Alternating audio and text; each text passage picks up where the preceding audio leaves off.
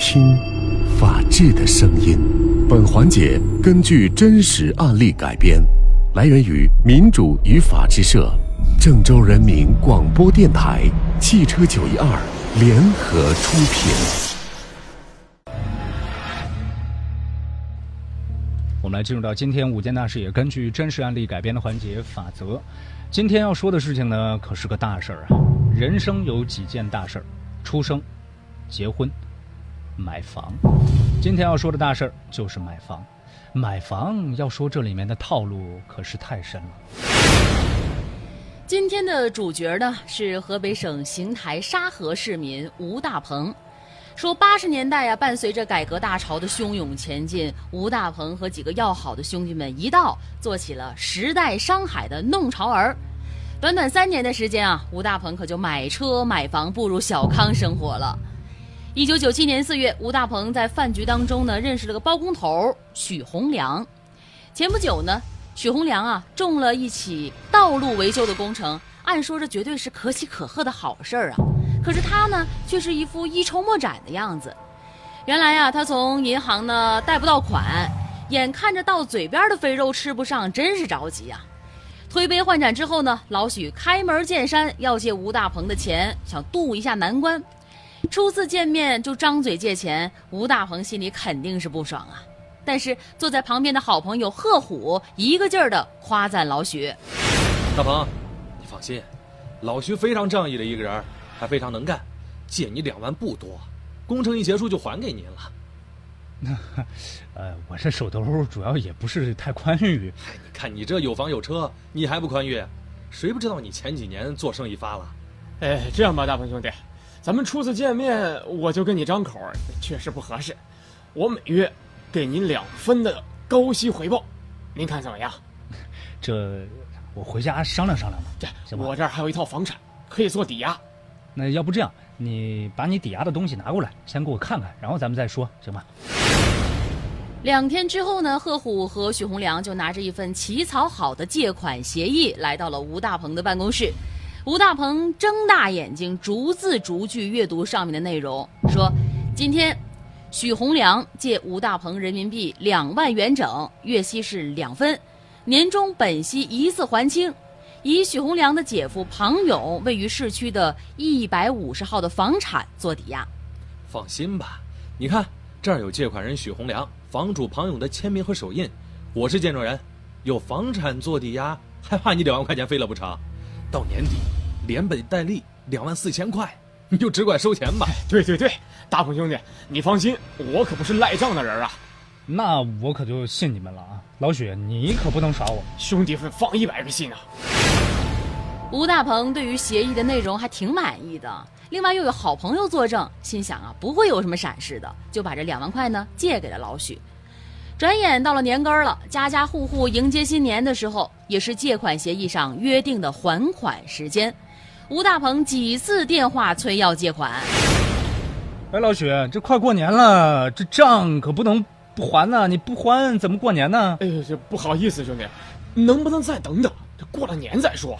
哎，你这人是怎么回事？当初协议上白纸黑字写的好好的啊，年底还钱的。哎，是是是，这是我承认啊。只是现现在这个工程款啊，确实还没回来，我也真是挺紧张的。工人也要这个拿着工资回家过年，不是吗？我不管你工人的事儿，你按合同给钱就行了。老弟，你怕什么呢？这工人怕我不给工资，你还怕我跑了不成吗？我有房子抵押着呢。那行，那过完年你还我钱啊。行，一有钱我就给您。过年了，许洪良还是没还钱。一拖再拖，一直到了一九九八年的十月初，吴大鹏啊再也坐不住了，他找到了许洪良要求还钱。这老许呢又说了一堆苦衷：“兄弟啊，真是抱歉呀、啊，真是对不住你，哥们儿这一直做生意也不顺呐、啊。”那你的意思，我看你是要赖账啊？那咋会呢？我又不走，钱早晚我会给你的。实话跟你说吧，你说了好几遍了这话，我已经不信你了。这样吧。你抵押的有房子，要不我先住那套房子，等你还钱了我再搬出来。行，你住吧。这套房子是九零年建的，是我姐夫庞勇单位的这个集资福利房，当时是不允许外人购买，内部价才六万多。我姐夫以前答应把这房子是送给我的。为啥他要送给你？这这不是看我姐子姐子面子吗？房子怎么着都比两万块值钱吧？这个抵押对于吴大鹏来说也算是划算。时间很快，吴大鹏一家就搬进了刚刚提到的这套抵押的房子。这一住啊，还真不想搬走了。不只是房间宽敞舒适，更重要的就是孩子上学太方便了。吴大鹏上班步行到新单位也就五分钟的时间。这期间呢，许洪良说呀，要跟姐夫庞勇买下这房子。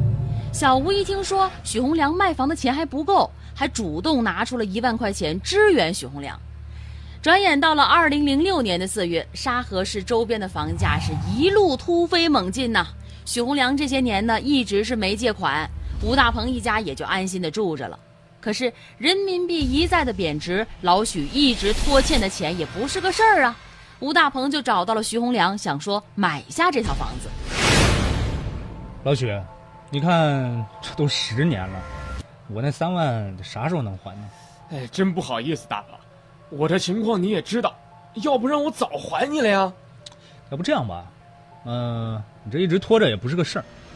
我住你的房子也住了都快十年了，这样吧，我把这房子买下来，你欠我的钱就直接从这个房钱里面抵扣，咋样？行啊。嗯、呃，不过我得跟你确认一下啊，这个房子的户主到底是谁？房产证是谁？呃，是你还是你姐夫庞勇啊？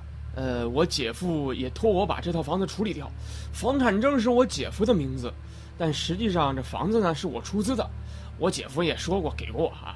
这几天我姐夫到北京旅游还没有回来，但他早就说过同意我把这个房子给卖掉。哦，那行，呃，我再相信你一次啊。房子要是别人的，那要说我住了十几年也没人问，是吧？哎、是。那这样，我现在就给姐夫打电话啊。呃，姐夫啊，我是洪良啊。呃，那套房子我准备卖了呀。哎哎，行行行，手续我会办妥的。两个人这简单一商量啊，可就达成协议了，签下了房屋买卖的合同。吴大鹏出资八万购买这套房子，那先前老许借的三万块钱呢，也充作是房款交给庞勇了。办理好过户手续之后，余款呢再付给庞勇。要说这一套价值十几万的房子，那八万块钱就卖给这个吴大鹏了，听起来这个交易是很值的啊！这笔马拉松欠款到此也就该结束了吧？结束。没你想的那么简单。二零一四年六月，吴大鹏突然接到法院的应诉通知书，原告是庞勇，也就是吴大鹏现在住的这套房子最早的主人。那庞勇的诉求很明确，就是要求吴大鹏搬走。这套房子不是吴大鹏买的吗？凭什么又要搬走呢？吴大鹏也是一头雾水啊！等搞清楚了这套房子背后的秘密，他简直肺都要气炸了。吴大鹏买的这套房子背后隐匿了很多秘密。一九九五年，许洪良的大哥许洪生从银行贷款了五万五，庞勇呢用自己的这套房子做抵押。二零零四年呢，银行把这笔久拖不决的债权和抵押权转让给了美华公司。直到二零零八年，许洪生仍没有偿还这笔五万五的债务。那么庞勇呢，就以超出诉讼时效为由，请求法院免除自己抵押担保的责任。一审的时候呢，法院审理之后啊，庞勇胜诉了，美华公司不服啊，又上诉到了邢台中级人民法院。那也就是说，吴大鹏买的是一套抵押当中的房子了。邢台市中院公开审理了这起二手房的争议案，在法庭上，吴大鹏、许洪良、庞勇三方是当面对证。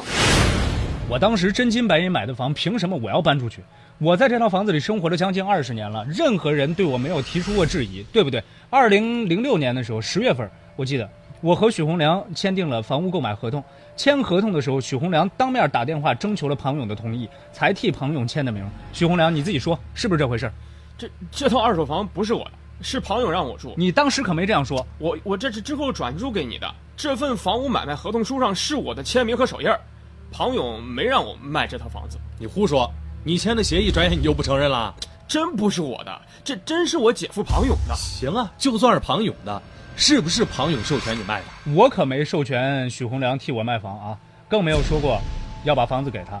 房屋合同上没有我的签名和手印，那这个法律上就是无效的。你这当时你是不是口头授权的？许洪良当着我的面给您打的电话，你还说行行行？没有，我从来没有授权给他，我从来没有说过这样的话。法庭上面这个老许呢也是不认账啊、呃，庞勇呢又坚持说没有授权过，那这个吴大鹏还真的是哑巴吃黄连了。 可不是嘛，欠了十年的钱没要回来，买套房还是别人的抵押房，这吴大鹏啊亏大发了。双方在法庭上情绪还挺激动的，差点动手了。最终呢，邢台市中院认为美华公司这五万五的债权没有超过诉讼的时效，抵押权不灭失。那房屋的买卖合同书呢，也并非是庞勇所签。 吴大鹏没有提供证据证明事后得到庞勇的追认，所以说呢，庞勇要求吴大鹏退还房子的诉求应予支持。吴大鹏和许洪良的借款纠纷可另行起诉。二零一四年七月二十九号，法院判决吴大鹏生效之后两个月退还庞勇的房屋。我国的物权法规定的抵押期间，抵押人没有经过抵押权人的同意，不得转让抵押的财产。本案当中呢，庞勇作为抵押人。 如果出售房产，就需要经过美华公司的同意。可是显然，美华公司并没有同意。这套房子的复杂身世呢，最终是导致吴大鹏购房竹篮打水一场空。教训发人深省。套用一句现在流行的话：套路很深，买房需要谨慎。感谢各位的收听和参与，感谢我们的合作单位民主与法制社。本期法则记者是木木，编剧是陈蕊。法则周一到周五直播时间是十三点十五分。如果您想要回听往期法则的话，可以下载蜻蜓 F M， 搜索"法则"这个关键词就可以了。